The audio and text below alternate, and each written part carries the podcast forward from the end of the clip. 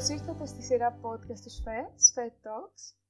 Σήμερα βρισκόμαστε στο δεύτερο part των επεισοδίων για τα εμβόλια, το οποίο έχει να κάνει με ένα θέμα πιο επίκαιρο, θα έλεγε κανείς, τα εμβόλια COVID. Είμαι η Ευαγγελία Μανισάκη και μαζί μου έχω την Παναγιώτα Κυρίκου και τον κύριο Διαμαντή Κλιμεντίδη. Κύριε Κλιμεντίδη, καλώς ήρθατε. Καλώς σας βρήκα, ευχαριστώ.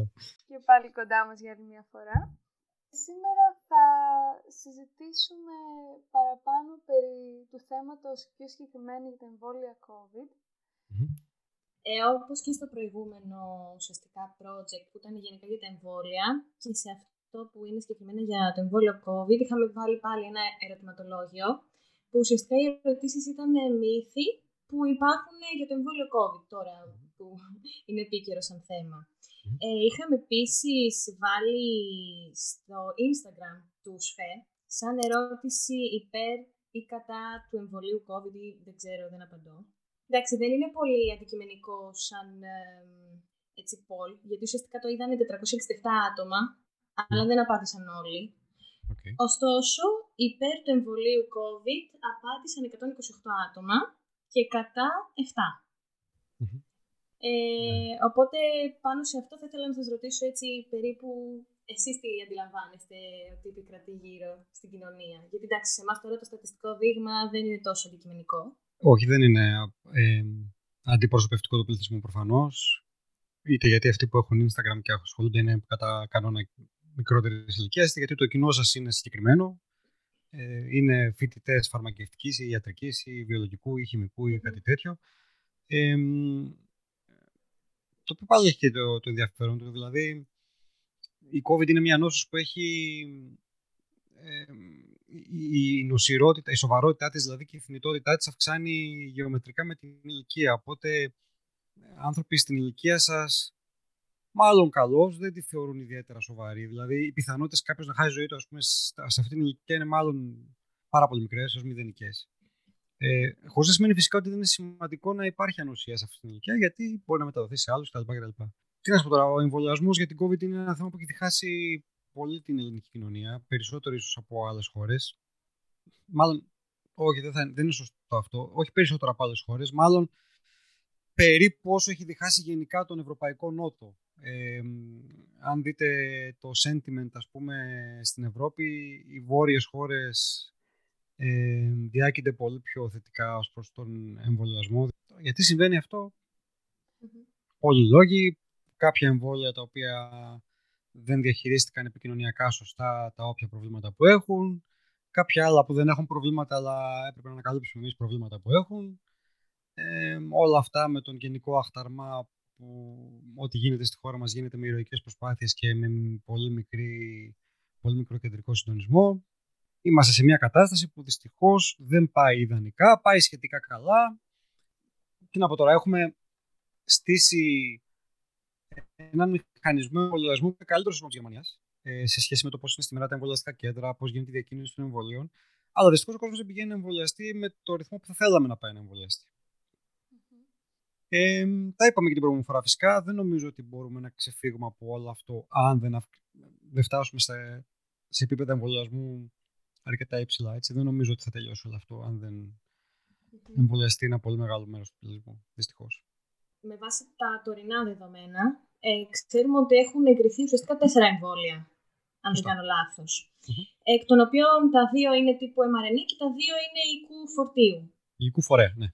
Οικού φορέα, συγγνώμη. Ε, με βάση αυτό, θέλω να μας πείτε για την κάθε κατηγορία εμβολίων, ξέρω εγώ τις τεχνικές που έχουν χρησιμοποιηθεί για την ανάπτυξή τους, την παρασκευή τους, το μηχανισμό λειτουργίας τους, οτιδήποτε γενικά αφορά τις δύο κατηγορίες Και συγκεκριμένα θέλω να μου πείτε γιατί εν μέσω αυτής της πανδημίας που θεωρείται έκτακτη κατάσταση γενικά παγκοσμίως, γιατί επιλέχθηκε το εμβόλιο mRNA σαν κατηγορία, πέρα από το του οικού φορέα. Τι το ναι. καινοτόμα έχει και το διαφορετικό; Ας, ας ξεκινήσουμε από τους μηχανισμούς. Έτσι, τα εμβόλια mRNA που είναι και τα πρώτα που κυκλοφόρησαν γενικώς, τα πρώτα πυρήνα διακυκλοφορίας, mm-hmm. ε, είναι εμβόλια που πρώτη φορά δοκιμάζονται σε ανθρώπους. παρότι η τεχνολογία μελετάται πάρα πολλά χρόνια, δηλαδή η, είναι και ευκαιρία να, να λύσουμε και ένα, μια παρεξήγηση εδώ. Δεν είναι μια τεχνολογία που ξαφνικά κάποιος τη σκέφτηκε και αποφάσισε να την βγάλει στην αγορά εν μέσω πανδημίας.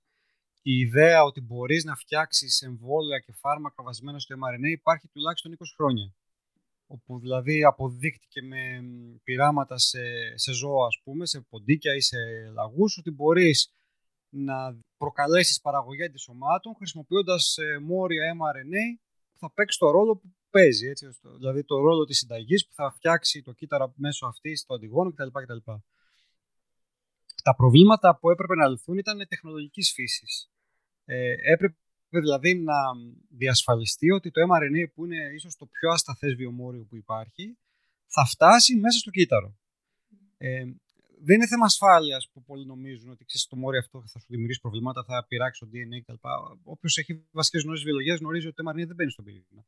Δεν μπορεί να επιδράσει με το DNA. Το βασικό δόγμα της βιολογίας είναι ότι το mRNA μεταφράζει σε πρωτενη. Τέλος. Δεν μπορεί να πάει προς τα πίσω. Έτσι. Και ε, κάτι, για να μην πλατιάσουμε, κάτι ιστορίες για αγρίου περί αντίστροφης μεταγραφής, ξέρω εγώ, και αντίστροφη μεταγραφάς κτλ. Αυτά δεν γίνονται στην, ε, στην φύση. Δηλαδή, στην α, τρομερή ας πούμε, περίπτωση που κάποιος θα ήθελε να μεταγράψει το, DNA, το, DNA, το mRNA σε DNA θα πρέπει να έχει, να έχει συμπεριλάβει και ειδικά ένζημα για να γίνουν αυτά ε, τρανσκριπτάσεις, ε, αντίστροφες τρανσκριπτάσεις κτλ. που δεν υπάρχουν τέτοια ένζημα ειδικά για το συγκεκριμένο mRNA θα πρέπει να το φτιάξει να το βάλει μέσα και γιατί να το κάνει αυτό εν τέλει. Έτσι. Άρα μπαίνουμε σε άλλες θεωρίες. Ε, εν πάση περιπτώσει, το πρόβλημα λοιπόν ήταν το θέμα της σταθερότητας πώς θα καταφέρω να βάλω το mRNA στο κύτταρο χωρίς να του αλλάξουν τα φώτα οι RNA που είναι παντού. Έτσι. Αυτό λοιπόν ε, υπήρχε, ε, είχε, είχε ας πούμε ανακαλυφθεί ή υπήρχαν οι, οι βάσεις για να ξεπεραστεί με τις τεχνολογίες που, που, είδαμε, που έφτασαν τελικά στην αγορά. Δηλαδή να ενθυλακωθεί ας πούμε το mRNA σε φακέλους από νανολιπίδια, από σχηματισμούς που μοιάζουν με την κυταρική μεμβράνη, να το προστατέψουν δηλαδή και μέσω αυτών των σχηματισμών να μπορέσουν ομαλά να μπουν τα mRNA μέσα στο κυταρόπλασμα και εκεί να κάνουν αυτό που πρέπει να κάνουν. Γιατί έγινε αυτό τώρα, γιατί τώρα έπεσε άπλετο χρήμα στην, στην, στην έρευνα, δηλαδή δεν υπήρχαν τα, τα εμπόδια, τα πρακτικά που θα έβρισκε κάποιος μπροστά του για να δοκιμάσει μια τέτοια τεχνολογία. Δεν υπήρχε προηγουμένως πολύ μεγάλο κίνητρο για να μπουν αυτές οι επενδύσεις ενώ τώρα υπήρχε. Γιατί θα μου πείτε αυτό το εμβόλιο και όχι κάποιο άλλο. Αρχικά αυτός ο, αυτή η επιλογή έγινε γιατί είχε τις δυνατότητες αυτή η τεχνολογία να γίνει scale up πάρα πολύ γρήγορα. Παρότι δεν την γνωρίζανε μεν, ως, ως φιλοσοφία επιτρέπει την παραγωγή τεράστιων ποσοτήτων χωρίς πολύ μεγάλες υποδομές. Δηλαδή είναι πολύ πιο εύκολο να φτιάξεις δισεκατομμύρια δόσεις mRNA εμβολίων από ότι να φτιάξεις δισεκατομμύρια δόσεις εμβολίων με πιο συμβατικές τεχνολογίες. Λοιπόν, το mRNA στα εμβόλια αυτά παίζει το ρόλο του αντιγόνου. Έτσι, αντί να έχουμε τα συμβατικά αντιγόνα που περιγράψαμε την προηγούμενη φορά, έχουμε μια φιλοσοφία που δίνουμε τις οδηγίες στο κύτταρο να παράξει τα αντιγόνα. Άρα μπαίνει το, το mRNA, το αγγελιοφόρος δηλαδή, μέσα στο κυταρόπλασμα. Το μόνο που μπορεί να κάνει είναι να κατευθυνθεί προς τα ριβοσώματα. Στα ριβοσώματα θα μεταφραστεί σε πρωτεΐνες.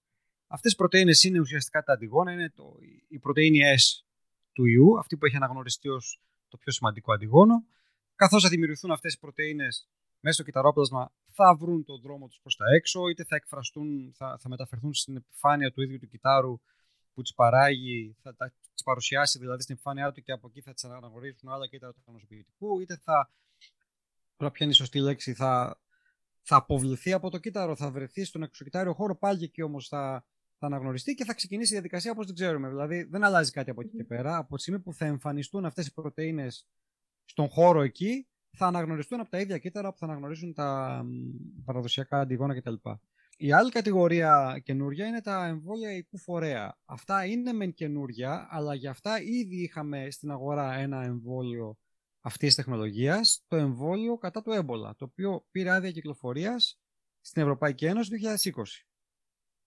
Άρα ήταν, είναι ένα εξαιρετικά καινούριο, μια εξαιρετικά καινούργια πλατφόρμα μεν, αλλά και αυτή μελετημένη έτσι ώστε να είναι έτοιμη, έχει, ε, να έχει οριμάσει δηλαδή για να δώσει ε, προϊόντα που μπορούν να βγουν στην αγορά. Εδώ χρησιμοποιείται κατά κανόνα ένας ακίνδυνος ιός ως φορέας, συνήθως ένας αδενοϊός, ο οποίος αδενοϊός έχει υποστεί γενετική τροποποίηση, έχουμε πειράξει δηλαδή το γενετικό του υλικό, έτσι ώστε να μην μπορεί να αναπαραχθεί. Άρα δεν μιλάμε για εμβόλια ζωντανών εξασθενημένων ιών όπως αυτά που είπαμε την προηγούμενη φορά. Είναι εμβόλια ζόμπι. Είναι, οι ιοί δεν είναι, δεν είναι ζωντανοί, δεν μπορούν να καταλάβουν το κύτταρο και να αναπαραχθούν. Χρησιμοποιούμε ουσιαστικά μόνο το κουφάρι τους. Έτσι, έχουμε το περίβλημα του ιού ε, με το σχηματισμό του όπως πρέπει να είναι και στο εσωτερικό το έχουμε γενετικό υλικό το οποίο το έχουμε πειράξει έτσι ώστε να το αφαιρέσουμε την ικανότητα να αναπαράγεται και ταυτόχρονα να του προσθέσουμε το γονίδιο το οποίο κωδικοποιεί για την πρωτεΐνη που θέλουμε. Έτσι. Άρα αυτός ο ιός πάλι θα μπει μέσα στο κύτταρο, μόνο αυτό μπορεί να κάνει, θα απελευθερώσει το γενετικό του υλικό το οποίο θα μεταγραφεί σε mRNA και θα μεταφραστεί σε πρωτεΐνη. Και από εκεί πάλι θα ακολουθηθεί, θα ακολουθηθεί η ίδια διαδικασία. Ο τελικός προορισμός δηλαδή είναι να παραχθεί από τα κύτταρά μας η ίδια πρωτενη που είναι το αντιγόνο του ιού. Mm-hmm. Μάλιστα. Αυτέ, αυτές οι δύο λοιπόν κατηγορίες είναι τα εμβόλια που έχουν πάρει ήδη ε, άδεια κυκλοφορίας και υπάρχουν, είναι έτοιμο να λάβει άδεια κυκλοφορίας ένα εμβόλιο συμβατικής τεχνολογίας της Novavax, το οποίο είναι ε, αδανοποιημένο κλασικό, δηλαδή περιέχει την ανασυνδυασμένη πρωτεΐνη έτοιμη με ένα νοσονισχυτικό. Αυτό είναι σε rolling review τώρα από τον ε, EMA και αναμένεται να λάβει άδεια κυκλοφορία σε επόμενους μήνες. Πολύ ενδιαφέρον αυτό. Ωραία. Ε, τώρα, όπως αναφερθήκαμε και νωρίτερα, υπάρχει κάποια καχυποψία ε, στον κόσμο σχετικά με την ταχύτητα με την οποία παράχθηκε και πήραν έγκριση κυκλοφορίας. Μας είπατε ότι αυτό σε πολύ μεγάλο βαθμό έχει να κάνει με το ότι Ξαφνικά δεν υπήρχε ο ίδιος δισταγμός, ε, έπεσαν πάρα πολλά χρήματα που σε άλλες περιπτώσεις δεν υπάρχουν. Ε, όμως... Και είχαμε και πανδημία επίσης. Δηλαδή, ναι, είμαστε μέσα σε μια κατάσταση έκτακτης ανάγκης εξορισμού, έτσι. Ναι, ναι. Ε, όταν πεθαίνει τόσος κόσμος, είναι αναμενόμενο να επιταχύνεις κάποιες Αξίζει να γίνει σύγκριση μεταξύ συγκεκριμένα του mRNA εμβολίου και του οικού φορέα. Δηλαδή υπάρχει κάποιο μέτρο σύγκρισης ως προς την αποτελεσματικότητα. Θέλω να πω ότι... Οι συγκρίσεις ε, υπάρχουν, αλλά... ξέρετε τι γίνεται. Είναι λίγο tricky έτσι, αυτές οι συγκρίσεις, γιατί αν κάτσεις και διαβάσεις τις ε, μελέτες της φάσης 3 πάρα πολύ προσεκτικά, θα δεις ότι πολλές φορές τα τελικά σημεία τα οποία μελετώνται δεν είναι απόλυτο συγκρίσιμα. Δηλαδή, μια εταιρεία μπορεί να ορίζει ας πούμε την αποτελεσματικότητα ως ξέρω εγώ, το εμβόλιο να αποτρέψει εντελώς οποιαδήποτε μόλυνση. Κάποια άλλη εταιρεία μπορεί να την ορίσει ως να μην κάνει συμπτωματική μόλυνση. Κάποια άλλη εταιρεία μπορεί να σου πει να μην μπει στο νοσοκομείο. Οπότε το vaccine efficacy, ας πούμε, είναι διαφορετικό πράγμα. Αν πούμε ότι το σημαντικό είναι να μπει στο νοσοκομείο, όλα τα εμβόλια τα καταφέρουν εξαιρετικά. Αν πεις ότι το σημαντικό είναι να μην κολλήσεις καθόλου δηλαδή να μην κάνεις ούτε ένα πυρετό μια μέρα, κάποια εμβόλια φαίνεται το καταφέρουν καλύτερα από τα άλλα. Αλλά στη φάση που είμαστε τώρα, ε, όπου ο ιός έχει πολύ ψηλή διάδοση και όπου τα συστήματα υγείας σε περισσότερες χώρες πιέζονται, το σημαντικό είναι να επιβεβαιώσουμε ότι αποτρέπουν την σοβαρή νόση. Έτσι. Άρα, στη φάση που είμαστε τώρα, εμβολιαζόμαστε όχι γιατί δεν θέλω να περάσω ένα κρυολόγημα, εμβολιάζομαι γιατί δεν θέλω να διασωληνωθώ, ας πούμε είναι πιο, αν με επιτρέπετε, γιατί είναι ναι. και επίκαιρο, είναι πολύ πιο ε, χρήσιμο και ορθολογικό να συγκρίνουμε τα εμβόλια ως προς την ασφάλειά τους. Ε, άρα λοιπόν νομίζω καλύτερα σε αυτή τη φάση να πάρουμε λίγο πάσα από αυτά που έχουμε πει και να κατευθυνθούμε ε, παραπάνω στο κομμάτι των παρενεργειών ίσως. Ωραία, ναι. ε, ήδη έχουμε πει ότι και είναι πλέον ευρέως γνωστό ότι κάποια εμβόλια όπως της AstraZeneca και της Johnson Johnson έχουν μεταγραφεί κάποια περιστατικά Γενικά πέρα από αυτά τα συγκεκριμένα περιστατικά έχει καταγραφεί κάποια άλλη σοβαρή παρενέργεια και γενικά τι παρενέργειες μπορεί να περιμένει κάποιος από τα εμβόλια κατά της COVID; Ε, δεν μου, δεν μου έρχεται κάτι άλλο στο μυαλό. Νομίζω ότι δεν έχουμε άλλο σήμα ασφαλείας για αυτά τα εμβόλια σοβαρών παρενεργειών. Ε, γενικά, για όλα τα εμβόλια, έτσι. Ε, το μοναδικό αξιοσημείωτο είναι αυτό, το οποίο είναι ένα συγκεκριμένο πολύ μυστήριο σύνδρομο θρόμβωσης και θρομβοπενίας ταυτόχρονα. Ε, τώρα μελετάτε, φαίνεται σιγά σιγά να αποσαφηνίζει το μηχανισμό του, φαίνεται ότι έχει αυτοάνωση αιτιολογία, ότι δηλαδή ως αποτέλεσμα του εμβολιασμού παράγονται κάποια αντισώματα έναντι αιμοπεταλίων. Mm. Ε, καταστρέφονται αιμοπετάλια, δηλαδή γι' αυτό προκαλείται θρομβοπενία, αλλά από την καταστροφή των αιμοπεταλίων και την απελευθέρωση ουσιών που περιέχονται μέσα στα αιμοπετάλια προκαλείται συνέχεια και θρόμβος. Άρα έχεις θρομβώσεις επί εδάφους θρομβοπενία.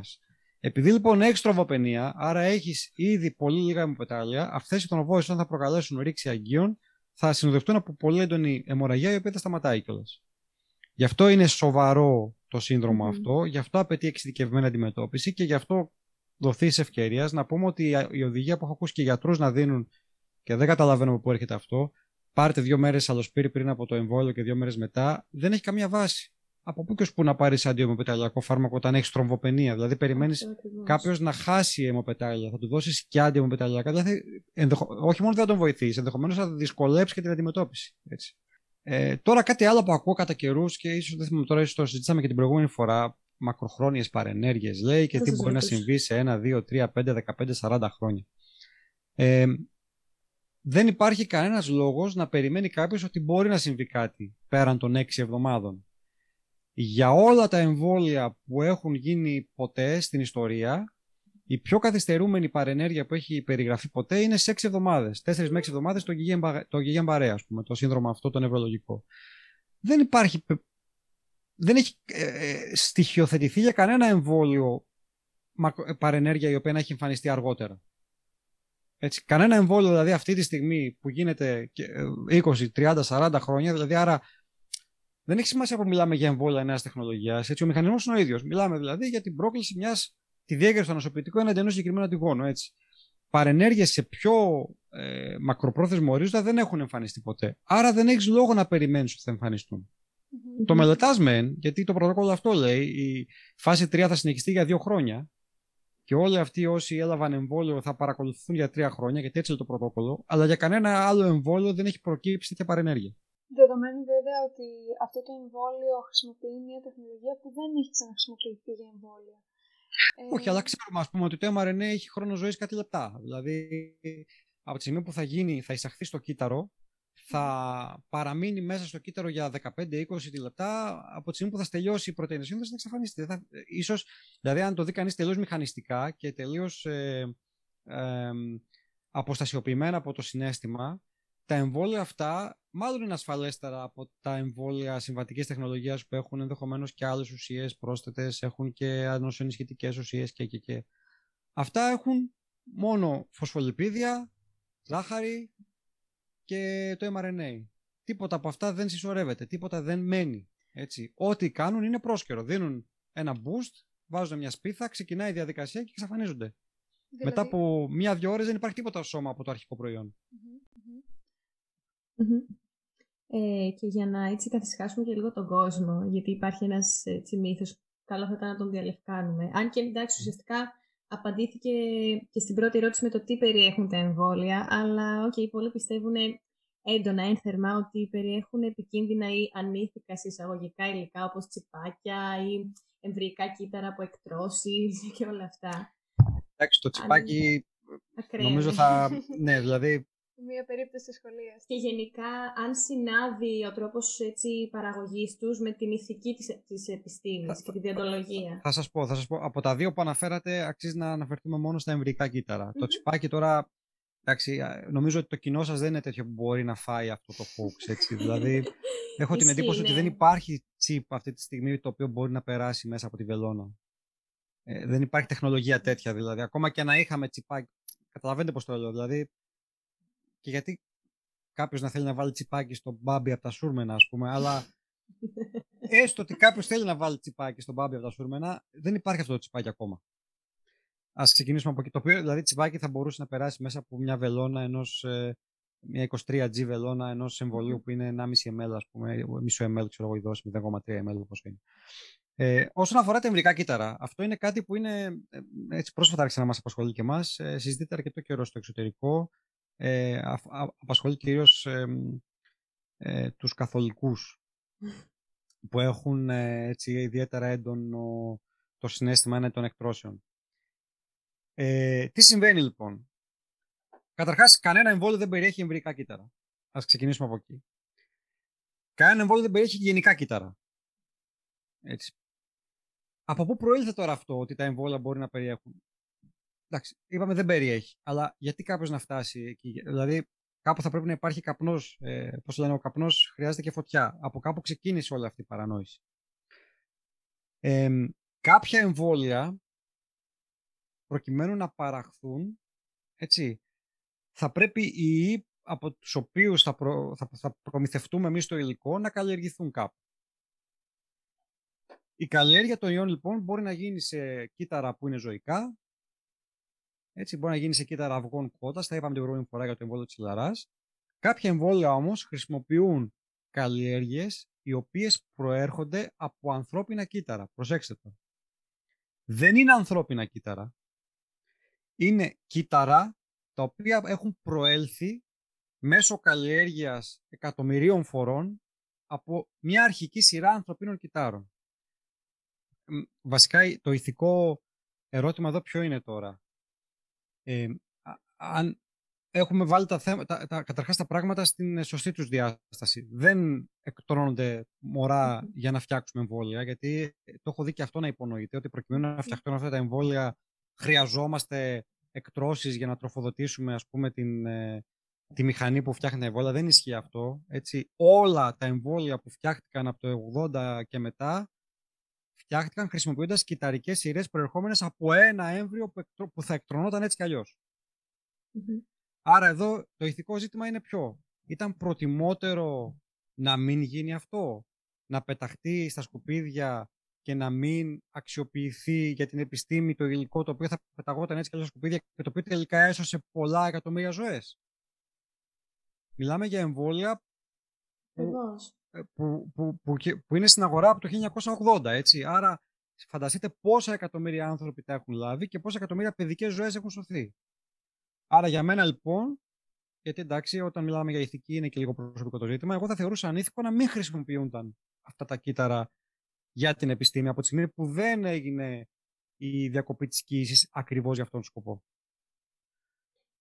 γυρίσω πάλι πίσω στην αποτελεσματικότητα και λίγο έτσι στον τομέα της, ας το πούμε, φαρμακογονιωματικής. Αν γενικά το γενετικό προφίλ έτσι, του ασθενούς επηρεάζει την αποτελεσματικότητα. Πάλι δεν το ξέρουμε. Και στο δεν, το, δεν την έχουμε την απάντηση. Ε, διαστητικά θα έλεγα ότι ναι. Mm-hmm. Από τη στιγμή που μιλάμε για ιδιοσυγκρασιακές αποκτήσεις, δηλαδή από ποια έννοια, γιατί κάποιοι άνθρωποι κάνουν αντισώματα και δεν κάνουν, ας πούμε, γιατί κάποιοι κάνουν mm-hmm. περισσότερα από κάποιους άλλους. Γιατί κάποιοι εμφανίζονται να τι ενέργειες ενώ κάποιοι, άλλοι όχι. Ε, σίγουρα υπάρχει ιδιοσυγκρασιακό συστατικό σε αυτό και οτιδήποτε ιδιοσυγκρασιακό έχει από πίσω γονιδιακό ε, ε, background, ας πούμε, γονιδιακό. Ή αν, αν όχι καθαρά γονιδιακό, μπορεί να είναι επιγενετικό. Δηλαδή κάτι που έκανε στην ζωή του ή ο τρόπος που ξέρω, τρέφεται, αν κάνει γυμναστική ή όχι, όλα παίζουν ρόλο. Στο mm-hmm. πώς, ε, ξέρω εγώ, τα ξέρετε καλύτερα από μένα τώρα. Δηλαδή, εσείς, η δικιά σας γενιά, έχει μελετήσει πολύ καλύτερα τα του γονιδιώματος από τη δικιά μου. Οπότε, είναι πολύ πιο εύκολο για εσάς να, ξέρω, να κατανοήσετε ότι ακόμα και οι καθημερινές μας συνήθειες αν υποκλίνουν γονίδια, ας πούμε, ή ξέρω εγώ, μεθυλιώνουν θέσεις ή οτιδήποτε. Οπότε, είναι τόσο χαοτικό όλο αυτό όμως. Σίγουρα συμβαίνει, δηλαδή αισθητικά το λέω, αλλά το να το μελετήσεις και να το κάνεις pinpoint εγώ δεν μπορώ να καταλάβω πώς μπορεί να γίνει αυτό. Τέλος πάντων, ξεφεύγει πολύ από το δικό μου το γνωστικό πεδίο. Δεν μπορώ να αντιληφθώ εγώ πώς μπορεί να γίνει. Θα μπορούσαμε ίσως να περάσουμε στο αν, ας πούμε, υπάρχουν κάποιες ειδικέ ομάδες ανθρώπων που θεωρείται, όχι θεωρείται, που βάσει στοιχείων θα πρέπει να υπάρχει μια επιφύλαξη ως προς τον εμβολιασμό τους. Δηλαδή, ας πούμε, οι έγκυες γυναίκες, οι γυναίκες που θυλάζουν, ε, και μετά ίσως και τα άτομα τα οποία είναι νοσοκατασταλμένα και πάσχουν από AIDS. Βέβαια, μετά εκεί έχω Έχω και ένα δεύτερο σκέλος σε αυτήν την ερώτηση, αλλά θα σας το κάνω μετά αφού απαντήσετε. Ε, αυτή τη στιγμή που μιλάμε, οι μοναδικές αντενδείξεις είναι προηγούμενες αντιδράσεις υπερευαισθησίας ή αναφυλακτικές ή αλλεργικές σε οποιοδήποτε από τα συστατικά του εμβολίου. Τα εμβόλια αυτά δεν είναι ζωντανά, έτσι, δεν περιέχουν ζωντανούς ιούς, άρα οι ανοσοκατεσταλμένοι μπορούν να τα κάνουν όλα τα εμβόλια της αγοράς χωρίς κανένα πρόβλημα. Δεν μπορούν να προκαλέσουν δηλαδή νόσει στα εμβόλια τα ίδια. Στη χειρότερη περίπτωση δεν θα έχουν την ε, ανταπόκριση που θα έχουν στου ανοσοεπαρκεί. Έτσι, δηλαδή θα κάνουν όσα αντισώματα θα έκανε κάποιος ο οποίος δεν είναι ανοσοκατεσταλμένος. Όσον αφορά το θυλασμό, αυτό ήδη είναι στις ελληνικές οδηγίες εδώ και μήνες δεν υπάρχει κανένας μηχανισμός μέσω του οποίου θα μπορούσε η εμβολιασμένη μαμά να βλάψει κάπως το μωρό που θυλάζει. Ε, και ήδη κάποιες μικρές μελέτες που έχουν αρχίσει να έρχονται από Αμερική και από Ισραήλ δείχνουν ότι αν μη τι άλλο μεταφέρει αντισώματα μέσω του μητρικού γάλακτος στο, στο φυλάζον βρέφος, οπότε ενδεχομένως να το ωφελεί κιόλας. Βέβαια εδώ με κάποιους αστερίσκους γιατί ξέρουμε ότι ε, στον άνθρωπο δεν γίνεται μεταφορά αντισωμάτων από το στόμα. Δηλαδή, θέλω να πω ότι τα αντισώματα που μπορεί να περιέχει το μετρικό γάλα δεν απορροφώνται από το γαστρεντερικό σύστημα του μωρού. Άρα, ε, ό,τι κάνουν, το κάνουν στο γαστρεντερικό σωλήνα. Έτσι, αν μπορούν δηλαδή, να προστατεύσουν το μωρό από την είσοδο του, του ιού από το γαστρεντερικό, όχι όμως από την αναπνοή ή από τους λανογόνου, ε, δηλαδή από το αναπνευστικό. Ήθελα να σχολιάσω σε αυτό ότι διάβασα για γυναίκες οι οποίες εμβολιάστηκαν βέβαια στην εγκυμοσύνη ότι έχουν Διαφορετικό. Ναι, ναι, ναι. Βεβαίως. Βεβαίως. Μεταφέρει μεσοπλακούντα αντισώματα στα έμβρια. Βεβαίως, βεβαίως. Ε, αυτό είναι το δεύτερο. Ε, πριν, ας πούμε, έχουμε δεδομένα για την εγκυμοσύνη, θεωρώ πολύ πιο λογικό να έχει κάποιες επιφυλάξεις. Γενικά, η εγκυμοσύνη είναι μια κατάσταση στην οποία όλα κάνουν τζιζ. Έτσι, αν δεν είσαι σίγουρος για κάτι, καλό είναι να μην το ε, προτείνεις. Παρ' όλα αυτά, από την αρχή υπήρχε η σύσταση ότι οι γυναίκες, που είναι πρώτης γραμμής επαγγελματίες υγείας είναι έγκυες αλλά βλέπουν ασθενείς, άρα είναι πολύ υψηλού ρίσκου να κολλήσουν COVID.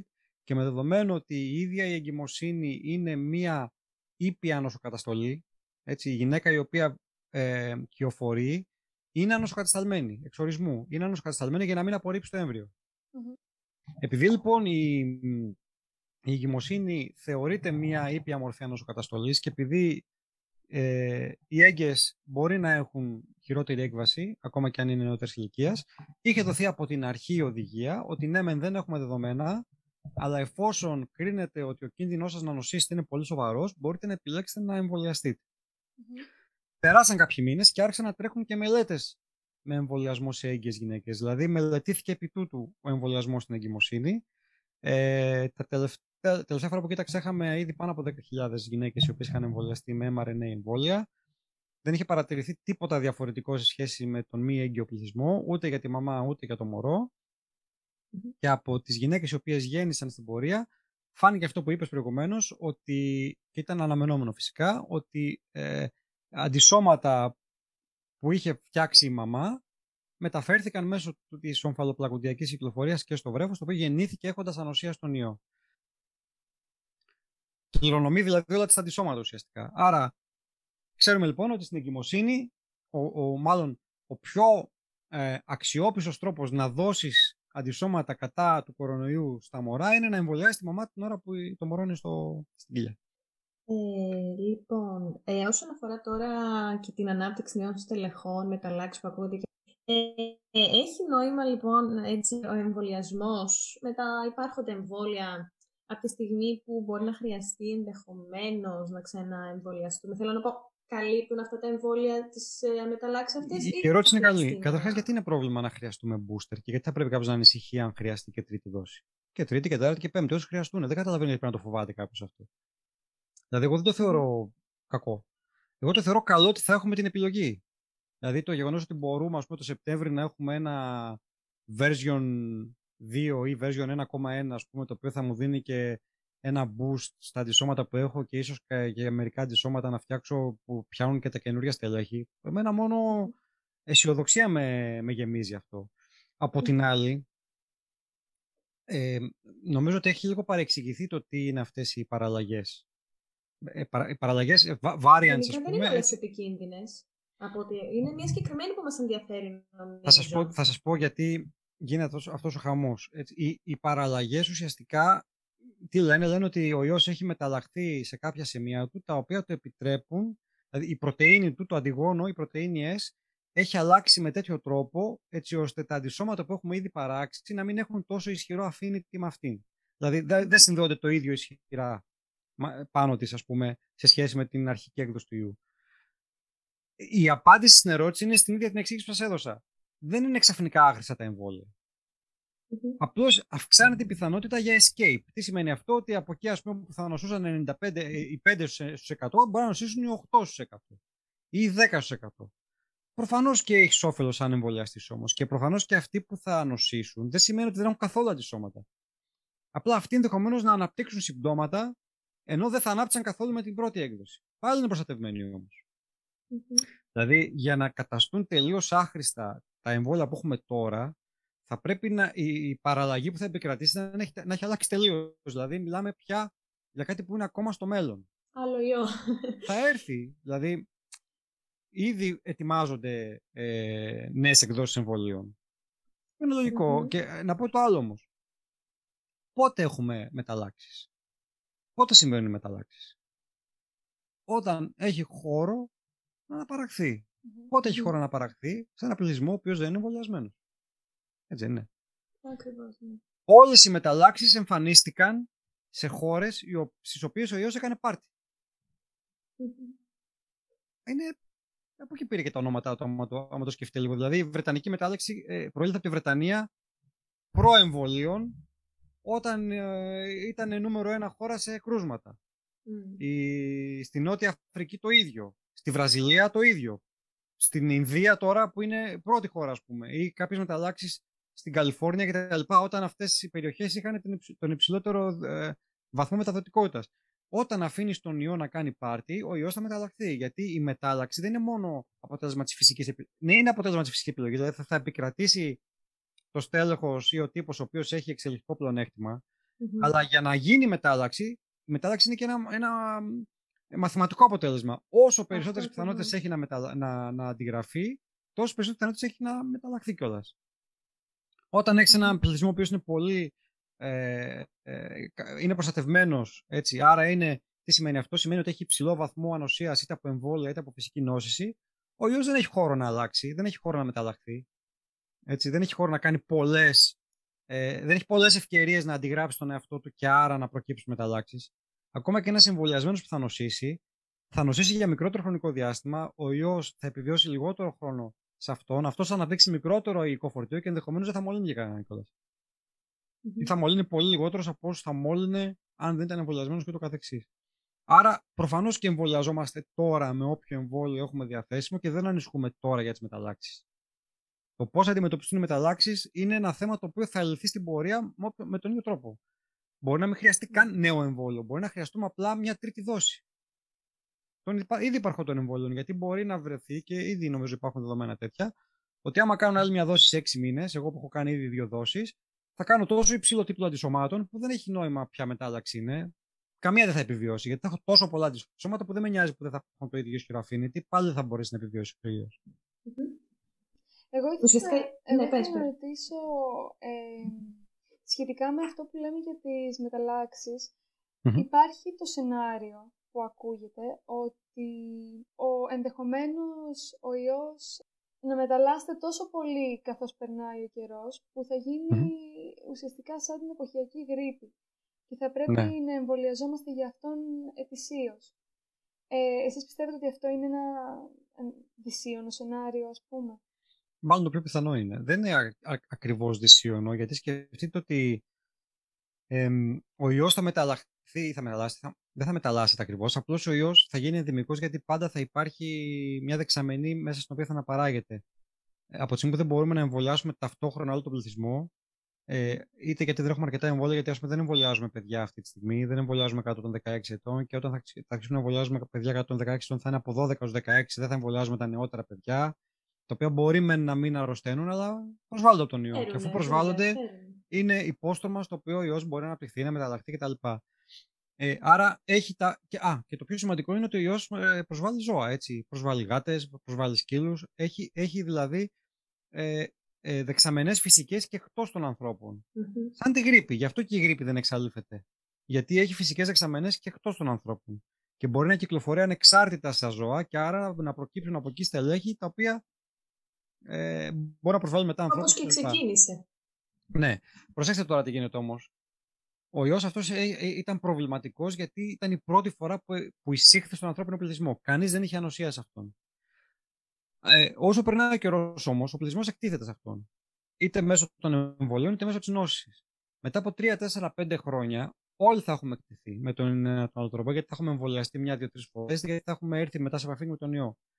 Αυτό σημαίνει ότι η, η, το impact του, όχι η επίπτωση, αλλά η επίδρασή του στον πληθυσμό θα είναι διαφορετική. Θα, είναι, θα έχει μειωθεί. Και δηλαδή δεν θα νοσεί πια ο κόσμος σοβαρά από αυτόν τον ιό, γιατί δεν θα είναι πρώτη φορά που έρχεται σε επαφή σαν πληθυσμός.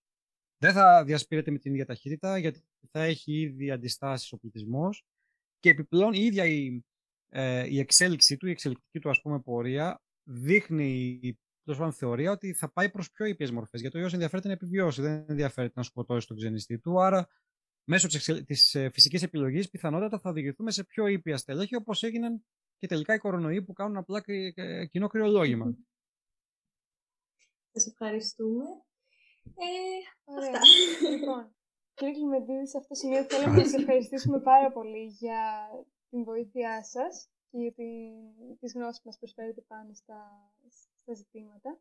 Ευχαριστώ πάρα πολύ για την τιμή καταρχάς να είμαι ο, ξέρω, να κάνω ποδαρικό σε αυτή την προσπάθεια. Σας εύχομαι καλή επιτυχία στη συνέχεια.